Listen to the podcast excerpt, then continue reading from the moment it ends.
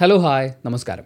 ഫെബ്രുവരി മാസത്തിലെ പതിമൂന്നാം തീയതി യു വി ഡി വി ആരംഭിക്കുകയാണ്. ഇന്ന് നമ്മൾ മൂന്ന് പത്രങ്ങളാണ് മെയിനായിട്ട് വായിച്ചിട്ടുള്ളത്. ദേശാഭിമാനി മാതൃഭൂമി മനോരമ. ഈ മൂന്ന് പത്രങ്ങളിലും കണ്ടിട്ടുള്ള വാർത്തകൾ അതിൽ എനിക്ക് തോന്നിയിട്ടുള്ള ചില കാര്യങ്ങൾ അതൊക്കെ പറയാമെന്നുള്ളതാണ് ഈ വീഡിയോയുടെ പ്രധാന ഉദ്ദേശം എന്ന് പറയുന്നത്. എനിക്ക് ഫ്രണ്ട് പേജിനെ കുറിച്ച് ഒന്ന് സംസാരിച്ചിട്ട് തുടങ്ങണം എന്ന് തോന്നി. അതായത് ദേശാഭിമാനിയുടെ ഫ്രണ്ട് പേജിൽ ഒരു ഫുൾ പേജ് ഉണ്ടാവുമല്ലോ.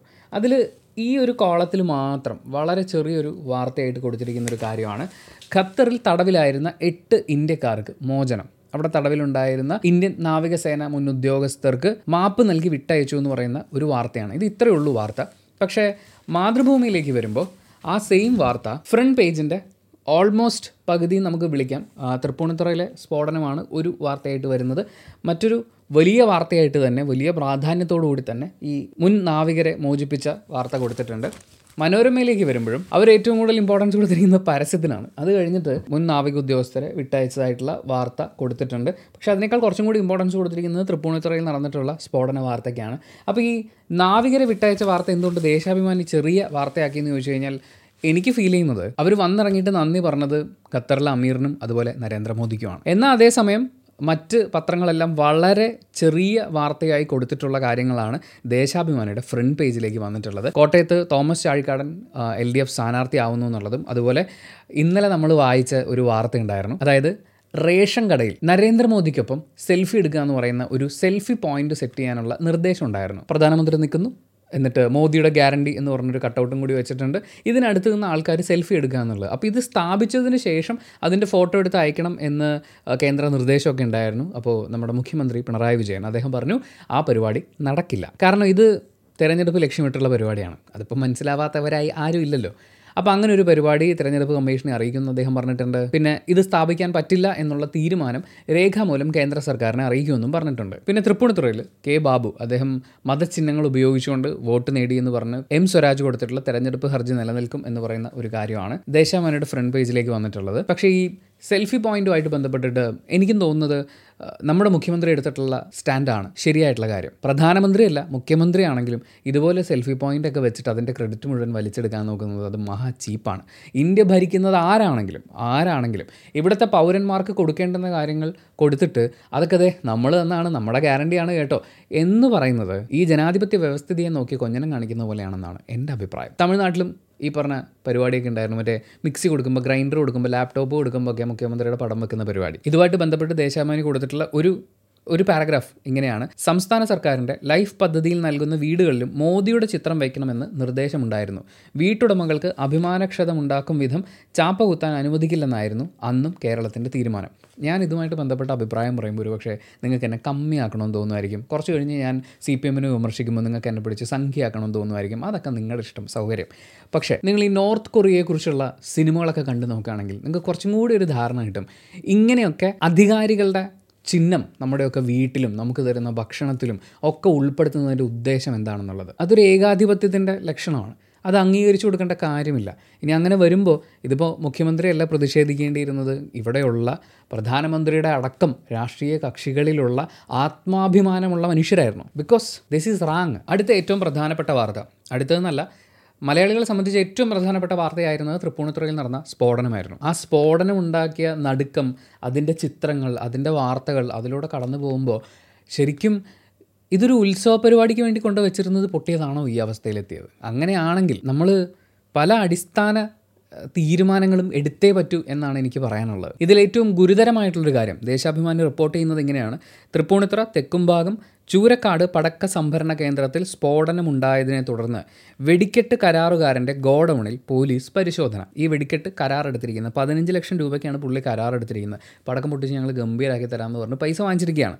ഈ ആൾക്ക് അതായത് കരാറെടുത്തിരുന്ന കാട്ടായിക്കോണം ശാസ്തവട്ടം സ്വദേശി ആദർശിന്റെ മടവൂർ പാറയിലെ ഗോഡൌണിലാണ് പോത്തൻകോട് പോലീസിന്റെ നേതൃത്വത്തിൽ തിങ്കൾ പകൽ മൂന്നോടെ പരിശോധന നടത്തിയത്. പോലീസുകാർ പരിശോധന നടത്തി. ഇയാൾക്ക് വെടിമരുന്ന് ലൈസൻസ് ഇല്ലെന്ന് പോലീസ് പറഞ്ഞു. അപ്പോൾ ഈ വെടിമരുന്നൊക്കെ കൊണ്ടുവന്നത് അതിന്റെ ട്രാൻസ്പോർട്ടേഷൻ അത് സംഭരിച്ചിരുന്നത് അത് വാങ്ങുന്നത് എന്ത് റെഗുലേഷനാണ് ഇതിനുള്ളത്? അല്ലെങ്കിൽ ഈ റെഗുലേഷനുകളൊക്കെ എവിടെയാണ് പാലിക്കപ്പെടുന്നത്? അതുകൂടാതെ ഗോഡൌണിൽ പൊതികളിൽ സൂക്ഷിച്ചിരുന്ന ഇരുന്നൂറ്റൻപത് ഗ്രാം കഞ്ചാവും കണ്ടെത്തി. കഞ്ചാവ് കൈവശം വെച്ചതടക്കം മൂന്ന് കേസുകൾ ഇയാൾക്കെതിരെ പോത്തൻകോട് പോലീസ് രജിസ്റ്റർ ചെയ്തു. സ്ഫോടനത്തിൽ ഗുരുതര പരിക്കേറ്റ് ഇയാൾ ചികിത്സയിലാണ്. ഈ സ്ഫോടനം നടന്നതിന്റെ അടുത്ത് ഒരു സ്കൂൾ കൂടി ഉണ്ടായിരുന്നു എന്നറിയുമ്പോഴാണ് നെഞ്ച് പിടച്ചു പോകുന്നത്. അത്രയും അത്രയും നിരുത്തരവാദപരമായിട്ടാണ് ഈ കാര്യങ്ങൾ കൈകാര്യം ചെയ്തത്. ഈ വെടിമരുന്നടക്കമുള്ള കാര്യങ്ങൾ. ഈ ഈ ഫോട്ടോസ് നിങ്ങൾ സമയം കിട്ടുകയാണെങ്കിൽ പത്രങ്ങൾ വാങ്ങിക്കുക എന്നിട്ട് ഇതിന്റെ ഫോട്ടോസൊക്കെ ഒന്ന് കണ്ടു നോക്കുക നിങ്ങളുടെ ചുറ്റുവട്ടത്ത് എന്താണ് നടക്കുന്നതെന്ന് മനസ്സിലാക്കുക. ഈ അമ്പലങ്ങളിലും പള്ളികളിലും പരിപാടികളൊക്കെ നടത്തുന്നതിന്റെ അല്ലെങ്കിൽ മറ്റെന്തെങ്കിലും ആഘോഷ പരിപാടികളുടെയൊക്കെ ഭാഗമായിട്ട് വെടിമരുന്നും കരിമരുന്ന് പ്രയോഗങ്ങൾ എന്ന് പറയുന്നത് പലരും അഭിമാന പ്രശ്നമായിട്ടാണ് കാണുന്നത്. അതായത് അവർ പൊട്ടിച്ചതിനേക്കാൾ കൂടുതൽ നമ്മൾ പൊട്ടിച്ചിരിക്കണം അതിനേക്കാൾ ശബ്ദത്തോടു കൂടി നമ്മൾ പൊട്ടിച്ചിരിക്കണം. ഇടയ്ക്ക് എപ്പോഴും ഹൈക്കോടതിയുടെ എന്തോ നിർദ്ദേശമൊക്കെ വന്നിട്ടുണ്ടായിരുന്നില്ലേ? അത് അത് അതും ഓർമ്മ പോലും നിൽക്കാത്ത രീതിയിൽ ഇത്രയും ഗുരുതരമായ വീഴ്ച വരുത്തിക്കൊണ്ടാണ് ആളുകൾ കാര്യങ്ങൾ കൈകാര്യം ചെയ്യുന്നത്. ഇത് ആരോടുള്ള വാശിക്ക് വേണ്ടിയാണ് നമ്മൾ ഈ ചെയ്യുന്നത്. ഒരു കൂട്ടം ആളുകൾ അവരുടെ കയ്യിൽ കുറച്ച് പൈസ ഉണ്ടായിരുന്നു. ആ പൈസ വെച്ച് സി ഈ പടക്കങ്ങൾ ഉണ്ടാക്കുക എന്ന് പറയുന്നത് ഒരു വലിയ വിഭാഗം ആളുകളുടെ ജോലിയാണ്. അതിലൂടെ തൊഴിൽ നേടുന്ന ഒരുപാട് ആളുകളുണ്ട്. നമുക്കൊരു ആഘോഷത്തിന്റെ ഭാഗമായിട്ട് കുറച്ച് കളറും ലൈറ്റൊക്കെ കാണണമെന്ന് തോന്നുമായിരിക്കും. അതിന്റെ ഒരു ഒരു സന്തോഷത്തിന് വേണ്ടി ഇതൊക്കെ ചെയ്യുന്നത് നമുക്ക് മനസ്സിലാക്കാൻ പറ്റും. പക്ഷേ പതിനഞ്ച് ലക്ഷം രൂപയൊക്കെ മുടക്കി പടക്കം പൊട്ടിക്കുകയാണ്. വേറെ ആരോടോ വാശി തീർക്കാൻ വേണ്ടിയിട്ട്. വിവരമില്ലാത്ത ആരോ കുറേ പൈസ എങ്ങനെയൊക്കെയോ ചിലവാക്കി. അത് കണ്ടിട്ട് വിവരമുണ്ടെന്ന് സ്വയം വിശ്വസിച്ചിരുന്ന വേറെ കുറേ ആളുകൾ വീണ്ടും പൈസ ഇങ്ങനെ ചിലവാക്കിക്കൊണ്ടിരിക്കുകയാണ്. കഴിഞ്ഞ പത്ത് മുപ്പത് വർഷത്തിനിടയ്ക്ക് ഇരുപതിനടുത്ത് ഇരുപതിലധികം ആളുകൾ കൊച്ചിയിൽ മാത്രം ഈ പടക്കവുമായിട്ട് ബന്ധപ്പെട്ട സ്ഫോടനത്തിൽ മരിച്ചു. വർഷത്തിൽ ഒരാൾ വെച്ച് മരിച്ചുകൊണ്ടിരിക്കുകയാണ്. നിങ്ങളുടെ ഈ ആരാധനയും അതുമായി ബന്ധപ്പെട്ടിട്ടുള്ള ആഘോഷങ്ങളുടെയൊക്കെ ഭാഗമായി പടക്കം പൊട്ടിച്ചിട്ട്. സി പടക്കം പൊട്ടിച്ച് ആഘോഷിച്ചിട്ട്. ശബ്ദവും കളറും കാണാൻ വേണ്ടി. അപ്പോൾ നമ്മൾ ദേശാഭിമാനി മടക്കി മനോരമയിലേക്ക് എത്താണ്. അവിടെ എത്തുമ്പോഴും പ്രധാന വാർത്തകൾ അറിയാലോ. തൃപ്പൂണിത്തുറയിലുണ്ടായ സ്ഫോടനവും പിന്നെ ഖത്തറിൽ നിന്ന് തിരിച്ചെത്തിയ മുൻ നാവിക ഉദ്യോഗസ്ഥരുടെ വാർത്തയുമാണ് അവർ കൊടുത്തിട്ടുള്ളത്. മനോരമ ഒരു കണക്ക് പ്രസിദ്ധീകരിച്ചിട്ടുണ്ട്. നഗരമേഖല കേന്ദ്രീകരിച്ചുള്ള കണക്കുകൾ ഓരോ ത്രൈമാസവും മൂന്ന് മാസം കൂടുമ്പോൾ കേന്ദ്ര സ്റ്റാറ്റിസ്റ്റിക്കൽ മന്ത്രാലയം പ്രസിദ്ധീകരിക്കുന്നതാണ്. ആ കണക്കാണ് മനോരമയിൽ കൊടുത്തിട്ടുള്ളത്. സംഭവം ഇതാണ്. കേരളത്തിലെ നഗരങ്ങളിൽ തൊഴിലില്ലായ്മ കൂടി എന്നുള്ളതാണ്. രണ്ടായിരത്തി ഇരുപത്തി മൂന്ന് ഒക്ടോബർ ഡിസംബർ കാലയളവിൽ കേരളത്തിൽ നഗരമേഖലകളിലെ തൊഴിലില്ലായ്മ വർദ്ധിച്ചു.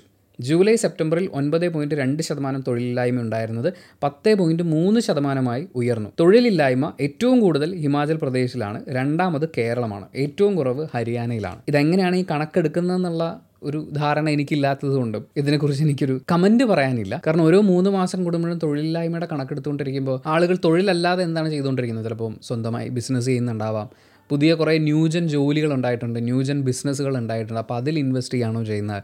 അങ്ങനെയുള്ള കാര്യങ്ങളും കൂടി അതിൽ വരേണ്ടതാണല്ലോ. പക്ഷേ ഇതിൽ ഇത്രയേ കൊടുത്തിട്ടുള്ളൂ. പിന്നെ തൊഴിലില്ലായ്മ എന്ന് പറയുന്നത് അല്ലെങ്കിൽ ഉള്ള തൊഴിൽ നഷ്ടപ്പെടുക എന്ന് പറയുന്നത് ഈ പോസ്റ്റ് കോവിഡ് സിറ്റുവേഷനിൽ വളരെ കൂടിക്കൊണ്ടിരിക്കുകയാണ്.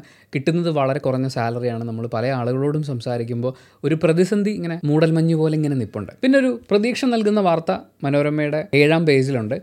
കേരള സീനിയർ സിറ്റിസൺസ് ബിൽ ശുപാർശ കൊടുത്തു എന്ന് പറയുന്നതാണ്. മാതാപിതാക്കളെ നോക്കിയില്ലെങ്കിൽ ആറുമാസം തടവ് ഒരു ലക്ഷം പിഴ. അതാണ് ഹെഡ്ലൈൻ. മുതിർന്ന പൗരന്മാരെ നോക്കാത്ത മക്കൾക്കും അവരുടെ അവകാശികളായിട്ടുള്ള ആളുകൾക്കും ആറുമാസം തടവും ഒരു ലക്ഷം രൂപ പിഴയും കൊടുക്കണം എന്നുള്ളതാണ് സജഷൻ നിയമപരിഷ്കരണ കമ്മീഷൻ സമർപ്പിച്ചിട്ടുള്ള ഈ കരട് ബില്ല് നിയമവകുപ്പ് പരിശോധിച്ച് സാമൂഹിക നീതി വകുപ്പിന് കൈമാറിയിട്ടുണ്ട്. പതിനഞ്ചാം തീയതി നിയമസഭാ സമ്മേളനം അവസാനിക്കുന്നതോടെ ഇത് മന്ത്രിസഭാ യോഗത്തിൽ ഓർഡിനൻസായി കൊണ്ടുവരാനാണ് ആലോചിക്കുന്നത്. ഇത് സംബന്ധിച്ച നയം ബജറ്റ് പ്രസംഗത്തിൽ സർക്കാർ വ്യക്തമാക്കിയിരുന്നു. ശരിക്കും വളരെ ആവശ്യമാണ്. ഈ വയോജനങ്ങൾക്കെതിരെയുള്ള ആക്രമണങ്ങൾ. അതിനു വേണ്ടിയിട്ട് ഒരു കമ്മീഷൻ സ്റ്റാർട്ട് ചെയ്യുമെന്നൊരു വാർത്ത നമ്മൾ കഴിഞ്ഞൊരു യു വി ഡി വിയിൽ വായിച്ചിട്ടുണ്ടായിരുന്നു. മനോരമ തന്നെ റിപ്പോർട്ട് ചെയ്തതാണ്.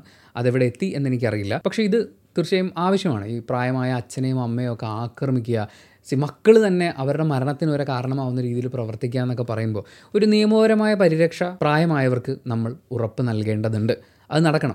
പക്ഷേ അതിന്റെ കൂടെ എനിക്ക് ആഡ് ചെയ്യാനുള്ളൊരു കാര്യം എന്ന് പറയുന്നത് നമ്മൾ ഈ വാർത്തകളൊക്കെ കണ്ടു വളരുന്ന ഒരു ജനറേഷനാണ് അല്ലേ? കുറേ ആളുകൾ പ്രാക്ടിക്കലി ചിന്തിക്കൂ എന്നൊക്കെ പറഞ്ഞുകൊണ്ട് പറയാറുള്ള ചില ഡയലോഗുകളുണ്ട്. അതായത് പ്രായമായി കഴിഞ്ഞാൽ ഈ ആളുകൾക്ക് വാശി കൂടും. പിന്നെ അവരുടെ പല ആരോഗ്യ കാര്യങ്ങളുണ്ടാകും നമുക്ക് നമ്മുടെ ജീവിതത്തിന്റെ രണ്ടറ്റം കൂട്ടിമുട്ടിക്കാൻ വേണ്ടി വല്ലാത്ത ഓട്ടം ഓടേണ്ടി വരും. അപ്പോൾ പ്രായമായ ആളുകളെ വേണ്ടുന്ന പോലെ ഗൗനിക്കാൻ നമുക്ക് പറ്റില്ല. അതിന്റെ ഭാഗമായിട്ടുണ്ടാകുന്ന പ്രശ്നങ്ങളുണ്ട്. ഇങ്ങനെയൊക്കെ പറയാറുണ്ട്. കുറച്ച് കഴിയുമ്പോൾ നമ്മളും അതുപോലെ പ്രായമാവാനുള്ള ആളുകളാണ്. നമ്മുടെ മക്കളും അവരുടെ ജീവിതം അവരുടെ കരിയർ അവരുടെ സന്തോഷം എന്ന് പറഞ്ഞിട്ട് പറന്ന് നടക്കാനുള്ളതാണ്. ഞാൻ പറയുമ്പോൾ നിങ്ങളൊരു ഇരുപത്തിരണ്ട് വയസ്സിന് മുകളിൽ പ്രായമായ ആളാണെങ്കിൽ പോലും സീരിയസ് ആയിട്ട് എടുക്കേണ്ട ഒരു കാര്യമാണ്. കുറേ കാലം കഴിഞ്ഞ് പിള്ളേരൊക്കെ ആയി കഴിഞ്ഞ് ആ പിള്ളേർ വളർന്നു വലുതാവുന്ന ഒരു സാഹചര്യം. നമ്മുടെ ഒരു സേ ഒരു അമ്പത്തഞ്ച് അറുപത് വയസ്സെന്ന് പറയുന്നത്. ആ പ്രായം കഴിയുമ്പോൾ നമുക്ക് നമ്മുടെ വാശികളുണ്ടാവും നമുക്ക് നമ്മുടെ ഇഷ്ടങ്ങളും ആഗ്രഹങ്ങളും ഉണ്ടാവും. ജീവിതത്തിൽ നമ്മൾ മാറ്റി വെച്ചിട്ടുള്ള പല കാര്യങ്ങളും നമുക്ക് ചെയ്യാൻ തോന്നും. പറ്റിയില്ലെങ്കിൽ ഫ്രസ്ട്രേഷൻ ഉണ്ടാവും. നമ്മുടെ വരുമാനം നിൽക്കും. നമ്മുടെ ചുറ്റുമുള്ള ആളുകൾ അവരുടെ തിരക്കുകളൊക്കെ ആയിട്ട് പോകും.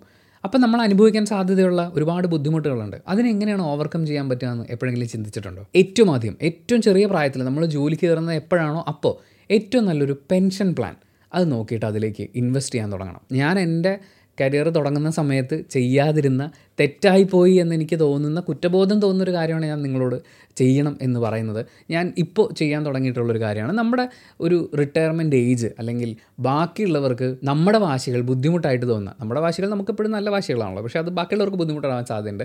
അങ്ങനെ ബുദ്ധിമുട്ടാവാൻ സാധ്യതയുള്ള നമ്മുടെ വാശിയിലേക്ക് ഇൻവെസ്റ്റ് ചെയ്യാൻ ബാക്കിയുള്ളവർക്ക് സമയവും പണവും ഒന്നും ഇല്ലാതാവുന്ന ഒരു കാലത്ത് അത് അവരുടെ ഉത്തരവാദിത്തമാണ് എന്റെ മക്കളെന്ന് പറഞ്ഞാൽ എന്നെ നോക്കിയിരിക്കണം എന്ന് പറഞ്ഞ് വാശി പിടിക്കുന്ന പരിപാടിയൊന്നുമല്ല ഞാൻ പറയുന്നത്.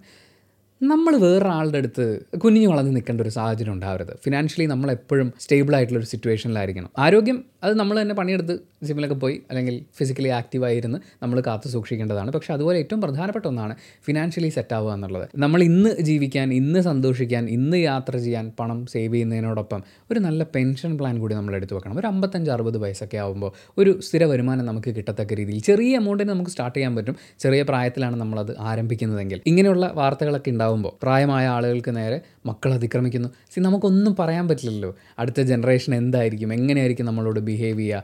ഇന്ന് കൊഞ്ചിച്ച് വളർത്തുന്ന മക്കളുടെ അടുത്ത് ചിലപ്പോൾ നിങ്ങൾക്ക് നാളെ സ്നേഹിക്കാൻ പറ്റിയില്ല എന്ന് വരും. അല്ലെങ്കിൽ അവർക്ക് നിങ്ങളെ നിങ്ങൾ ഉദ്ദേശിക്കുന്ന പോലെ സ്നേഹിക്കാനും ട്രീറ്റ് ചെയ്യാനും പറ്റിയില്ല എന്ന് വരും. ആൻഡ് കുട്ടികളെ മക്കളെ അവരെ ഇൻഡിപെൻഡന്റായി സ്വന്തം കാലിൽ നിന്നുകൊണ്ട് ഉത്തരവാദിത്തത്തോടുകൂടി കാര്യങ്ങൾ ചെയ്യാൻ പ്രിപ്പയർ ചെയ്തിരിക്കണം. എന്തായാലും പറഞ്ഞു തുടങ്ങിയ സ്ഥിതിക്ക് മുഴുവനായിട്ട് പറയാം മൂന്ന് കാര്യങ്ങൾ. ഏറ്റവും ഇമ്പോർട്ടന്റ് ആയിട്ടുള്ള മൂന്ന് കാര്യങ്ങൾ അത് നമ്മുടെ കയ്യിൽ ഉണ്ടാവണം. ഒന്ന് ഹെൽത്ത് ഇൻഷുറൻസ് എടുത്തിട്ടുണ്ടാവണം.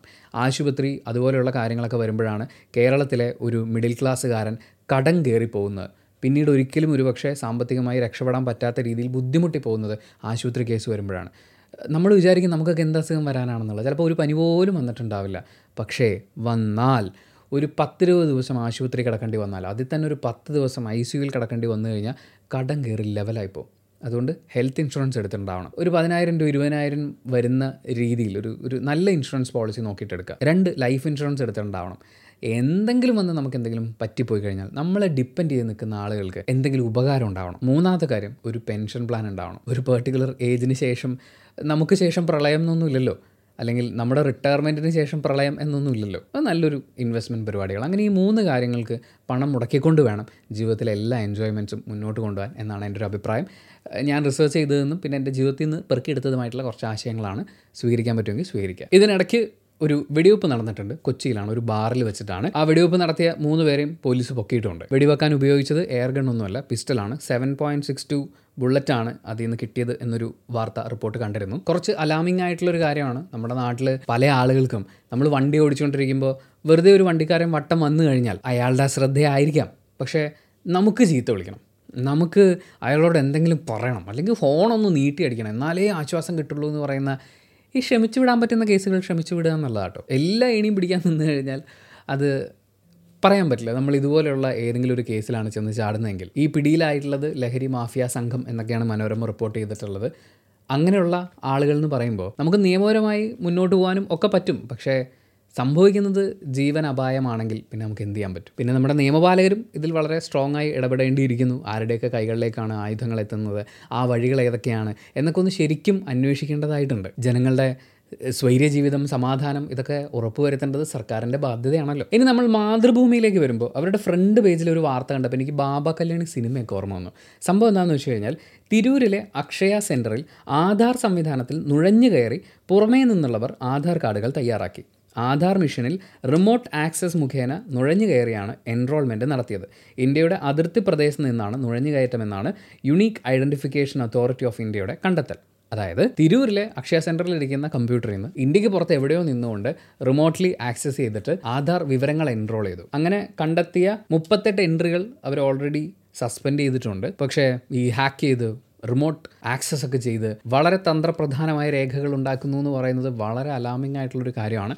നടപടികൾ ഉണ്ടാവട്ടെ? പ്രശ്നങ്ങൾ ഉണ്ടാവാതിരിക്കട്ടെ. നമ്മുടെ സംസ്ഥാനത്ത് പോക്സോ കേസുകളുടെ എണ്ണം കൂടുന്നു എന്നൊരു വാർത്ത മാതൃഭൂമി റിപ്പോർട്ട് ചെയ്തിട്ടുണ്ട്. പോക്സോ കേസുകൾ റിപ്പോർട്ട് ചെയ്യപ്പെടുന്നു എന്നുള്ള ഒരു പോസിറ്റീവ് സെൻസിലാണ് ഇതിനെ എടുക്കാൻ ആഗ്രഹിക്കുന്നത്. കുട്ടികൾക്ക് നേരെ അതിക്രമങ്ങൾ ഉണ്ടാകുമ്പോൾ പ്രത്യേകിച്ച് ലൈംഗിക അതിക്രമങ്ങളൊക്കെ ആണെങ്കിൽ പല അച്ഛനമ്മമാരും എന്റെ മക്കളുടെ ഭാവി അതാണ് ഇതാണ് അങ്ങനെയൊക്കെ ആയിരുന്നു പണ്ട് സിനിമകളിലാണെങ്കിലും നമ്മൾ പറഞ്ഞു പഠിപ്പിച്ചുകൊണ്ടിരുന്നത് അതൊക്കെയാണ്. പക്ഷേ ഇന്ന് നിയമപരമായി മുന്നോട്ട് പോവുക എന്ന് പറയുന്ന ഒരു ഒരു വിദ്യാഭ്യാസം അത് എല്ലാവരിലേക്കും എത്തുന്നുണ്ട്. പക്ഷെ അതിന്റെ കൂടെ മാതൃഭൂമിയിൽ റിപ്പോർട്ട് ചെയ്തിരിക്കുന്ന ഒരു വിമർശനം എന്ന് പറയുന്നത് പോക്സോ കേസുകളിൽ കാര്യമായ വർധന ഉണ്ടാവുന്നുണ്ടെങ്കിലും ശിക്ഷാ നിരക്ക് കുറവാണെന്നത് വിമർശനങ്ങൾക്ക് ഇടയാക്കിയിട്ടുണ്ട്.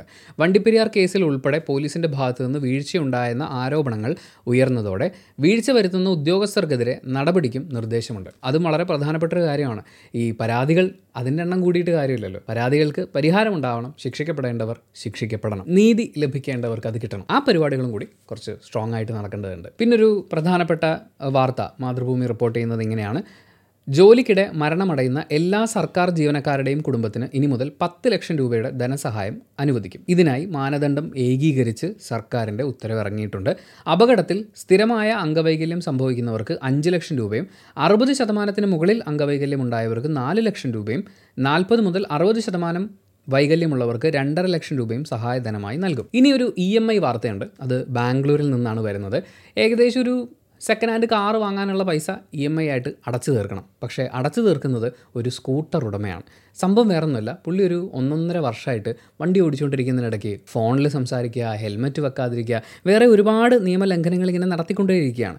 മുന്നൂറ്റി അൻപത് നിയമലംഘനങ്ങളാണ് പുള്ളി നടത്തിയതെന്നാണ് റിപ്പോർട്ട് ചെയ്യുന്നത്. പിഴ അടയ്ക്കാതെ കുടിശ്ശിക വരുത്തിയിട്ടുള്ള ആളുകളുടെ ഒരു കണക്കെടുക്കുകയായിരുന്നു. അങ്ങനെ നോക്കിക്കഴിഞ്ഞപ്പോൾ ദീ പുള്ളി മൂന്ന് പോയിന്റ് രണ്ട് ലക്ഷം രൂപ ഫൈൻ അടയ്ക്കാനുണ്ട് എന്ന് കണ്ടെത്തി. പിന്നെ പോലീസുകാർ നേരെ പുള്ളിയുടെ വീട്ടിൽ ചെന്നു. അവിടെ ചെന്ന് നോട്ടീസ് കൈമാറി. കൈമാറി കഴിഞ്ഞപ്പോൾ അദ്ദേഹം തിരിച്ചു പറഞ്ഞത് എന്റെ സ്കൂട്ടറിനാകെ മുപ്പതിനായിരം രൂപയുള്ളൂ. അതുകൊണ്ട് ഈ പിഴയിൽ നിന്ന് എന്നെ ഒന്ന് ഒഴിവാക്കി തരണം എന്നാണ്. പക്ഷേ അധികൃതർ പറയുന്നത് ഞങ്ങൾ ഈ പരിപാടിയായിട്ട് തന്നെ മുന്നോട്ട് പോകുന്നതാണ്. ഈ പിഴ തുക മുഴുവൻ ഇയാൾ അടച്ചേ പറ്റുള്ളൂ. അത് വേണമെങ്കിൽ ഇ എം ഐ ആയിട്ട് പുള്ളിക്ക് അടച്ചു തീർക്കാം. ഇനിയും ഇത് തുടരുവേൻ എന്നാണ് പോലീസുകാർ പറയുന്നത്. എന്തല്ലേ പുള്ളി ഈ നിയമലംഘനങ്ങളൊന്നും നടത്തിയില്ലായിരുന്നെങ്കിൽ ഒരു പക്ഷേ ഒരു കാറിന് ഇ എം ഐ അടയ്ക്കാനുള്ള പൈസയെ എനിവേ അത്രയാണ് ഇന്നത്തെ യു വി ഡി വി ഈ വീഡിയോയിൽ നമുക്ക് സംസാരിക്കാനുള്ളത്. Thank you so much for watching this video video ഇഷ്ടപ്പെട്ടാൽ ലൈക്ക് ചെയ്യുക കമന്റ് ചെയ്യുക ഷെയർ ചെയ്യുക സബ്സ്ക്രൈബ് ചെയ്യുന്ന കാര്യം പരിഗണിക്കുക.